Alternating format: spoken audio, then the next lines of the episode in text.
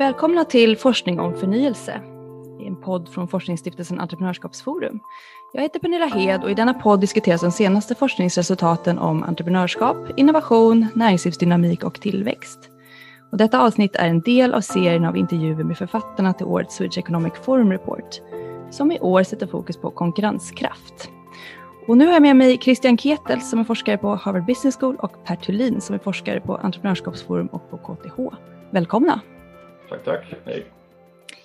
Ni har ju skrivit kapitlet Swedish Competitiveness Scorecard 2020, svensk konkurrenskraft i skuggan av pandemin, i vilket ni presenterar en så kallad scorecard-analys. Det är ju en metod som ni presenterade redan i Swedish Economic Forum Report 2017 och nu kommer alltså en uppdaterad analys. Eh, kan ni berätta lite om scorecard-metoden och vad ni ser i årets mätning? Det kan vi mycket väl göra. Det är en, en ganska omfattande fråga och jag kommer att behöva lite tid att svara på den, men jag tänkte ta med den tiden. Man, man kan säga att scorecardet är ett brett sätt att se på konkurrenskraft som bygger på en övergripande struktur, ett ramverk där konkurrenskraftens fundament påverkar vad vi gör, det vill säga den ekonomiska aktiviteten i landet och vilket i sin tur påverkar det ekonomiska utfallet. Så scorecardet består av tre större block som sitter ihop i en logisk ordning där fundament påverkar aktivitet som i sin tur påverkar utfall. Och vill man förstå varför vi får ett visst ekonomiskt utfall i till exempel BNP per capita eller produktivitet, då måste man ha en helhetssyn. Hur ser incitamenten att investera ut? Hur, påverkar, eller hur fungerar utbildningsväsendet? Hur pass bra eh, är vår innovationskapacitet? Och hur omsätts sedan dessa faktorer i entreprenörskap och innovationer? Det är först när man tittar på hela processen som man bättre kan förstå varför vi får de utfall vi får i till exempel BNP per capita eh, och produktivitet. Själva Scorecardet bygger på ett 70-tal olika indikatorer som vi fördelat på de tre blocken och sen har vi undersökt vilken position Sverige har relativt övriga OECD-länder för de olika indikatorerna. Sen så frågar du lite om resultatet och det första som framgår är att Sverige placerar sig ungefär i mitten bland OECD-länderna, både när det gäller konkurrenskraftens fundament den ekonomiska aktiviteten och ekonomiskt utfall. Tittar vi mer i detalj på konkurrenskraftens fundament så ser vi att Sverige ligger ganska bra till när det gäller innovationskapacitet och kvalitet på institutioner och management. Däremot så presterar vi sämre när det gäller incitament att arbeta och investera. Tittar vi på den ekonomiska aktiviteten som då drivs utav de fundamentala faktorerna så framgår att vi är ganska bra på innovationer, entreprenörskap och, där, och vi ligger ungefär på OECD-snittet när det gäller internationell handel och investeringar. Tillsammans så skapar det ett ekonomiskt utfall som motsvarar ungefär genomsnittet i OECD. Vi sticker inte ut åt något håll. Eh, något som är intressant är att vi gjorde, som du sa, då, en motsvarande undersökning för några år sedan och kan alltså jämföra oss med hur det såg ut då. Tyvärr så verkar det som att Sverige går åt fel håll avseende många av de indikatorer som scorecardet bygger på. Till exempel så tappar vi relativt övriga OECD-länder inom venture capital, kostnader att starta företag och den administrativa regelbördan för nystartade företag. Så det är mitt svar på frågan, ett ganska långt svar, men det var en bred fråga. Mm, men en sak som väcker funderingar är ju varför ert scorecard visar att Sverige presterar medelmåttigt när Sverige samtidigt rankas, rankas väldigt högt i många andra mätningar, till exempel eh, World Economic Forums Global Competitiveness Index och World Innovation Index med flera. Hur, eh, hur kan det komma sig? Det stämmer att vi placerar oss högt i många index, men man måste också komma ihåg vad det är som mäts och vilken jämförelsegruppen är. De flesta av de här indexen de försöker inkludera så många länder som möjligt och då kanske det inte är så konstigt att Sverige placerar sig bra eftersom vi tillhör de mest utvecklade ekonomierna. Om man däremot väljer att jämföra Sverige med länder på motsvarande ekonomisk nivå så får man förstås ett annat och inte alltid lika bra resultat.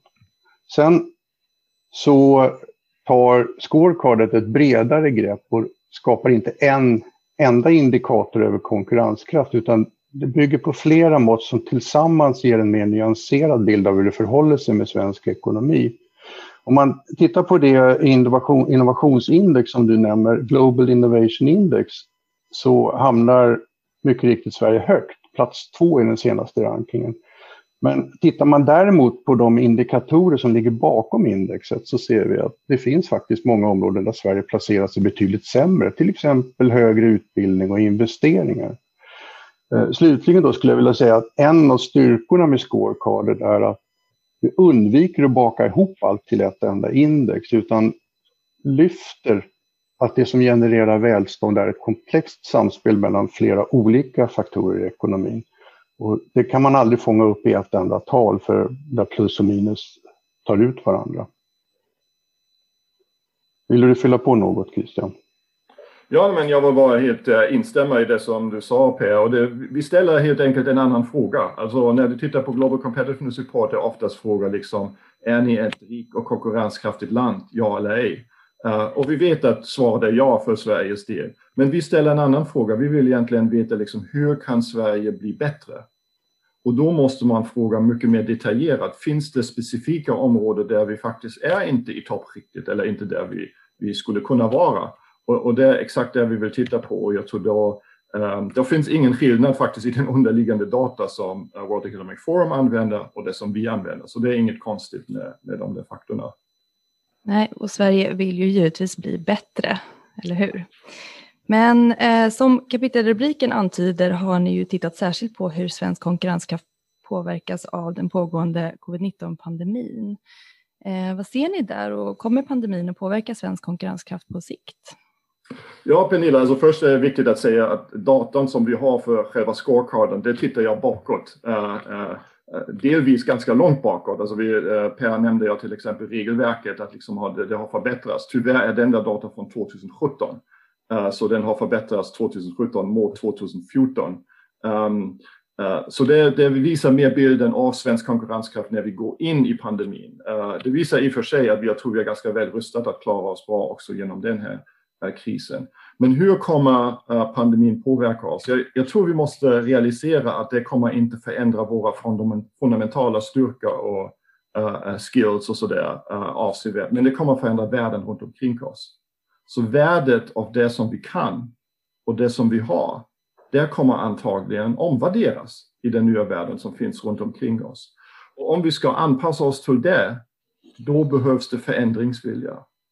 Och det är kanske en av de saker som vi är lite äh, nervösa över. För när vi tittar tillbaka äh, så är många saker som vi pekade på i 2017 är saker som inte bara vi pekade ut som svagheter. Det är många andra OECD, många andra svenska forskare som tittade på. Um, men ingen förändring har skett. Om det har fanns några förändringar så var det i fel håll. Det här kommer att bli mycket mer kostsamt om Sverige kommer att vara ett samhälle som inte är villigt att förändra sig och anpassa sig i den nya världen. Och det är någonting som eh, vi diskuterar lite grann i, i våra eh, kapitel, liksom hur, hur det hänger ihop. Ja, precis. Det en viktig aspekt då som du tar upp är ju att eh, Sverige i allra högsta grad påverkas av sin omvärld. Eh, finns det någon anledning då, hur ska vi tänka kring det när vi, när vi utformar åtgärder? Eh, jag tror vi måste då gå i detaljerna och liksom vi, vi skrev ju en kort artikel liksom som försöker organisera lite grann och kanske hjälpa oss ställa, ställa rätt frågor. Men att ge lite exempel. En sak som helt klart har förändrats är digitalisering. Alltså uh, takten uh, med hur folk, uh, både som konsumenter och företag använder digitalisering har ökats otroligt mycket. hur påverkas det Sverige? Jo, Eh, Sverige är ju en av de länderna som vi också visar i rapporten som rankas väldigt högt just på digital skills och, och, och allt det där. Eh, så det kan vara en fördel för Sverige eh, att vi liksom har stora möjligheter. Men det också krävs att vi gör de investeringar som, som tas när man tittar på 5G, när man tittar på utbildningsnivån och så där. Det är andra artiklar som går mer i djupet, men vi försöker egentligen sätta upp den här frågeställningen. Vilka trender finns och hur kommer det påverka Sverige? En annan som också tas upp i andra delar i rapporten, men som vi börjar diskutera lite grann uh, i, i våran kapitel är förändringar i globala världsekonomin. Och där har vi sett att Sverige hade tappat lite världsmarknadsandelar mer än våra grannländer till exempel de sista åren. Um, vi kommer nu i en fas liksom, där ekonomin kommer uh, se annorlunda ut. Kanske mindre uh, uh, traditionellt handel och export av, av, av goods och sådär. Mer handel med data, eh, mer handel med tjänster och sådär. Men då måste vi tänka på liksom, hur är Sverige förberett att se till att det gynnar svenska företag, också svenska befolkningen, inte bara svenska företag eh, utomlands. Och vi har några frågeställningar där. Så vi vill eh, se till att diskussionen som nu förs om hur Sverige ska se ut efter pandemin tar hänsyn till de stora förändringar som uh, finns uh, omkring oss. Ja, det här är en mycket viktig och spännande diskussion som vi också kommer att fördjupa oss i lite vid ett webbinarium den 16 december. Eh, per, hade du någonting att tillägga här på sluttampen eller? Nej, då, jag har inget att tillägga. Jag tyckte att det Christian sa var jättebra. Då skulle jag vilja säga stort tack till eh, Christian och Per för att ni har medverkat och eh, kolla gärna in på vår hemsida för att se mer information om webbinariet den 16 december och för att ladda ner rapporten. Tack så mycket. Tack, tack.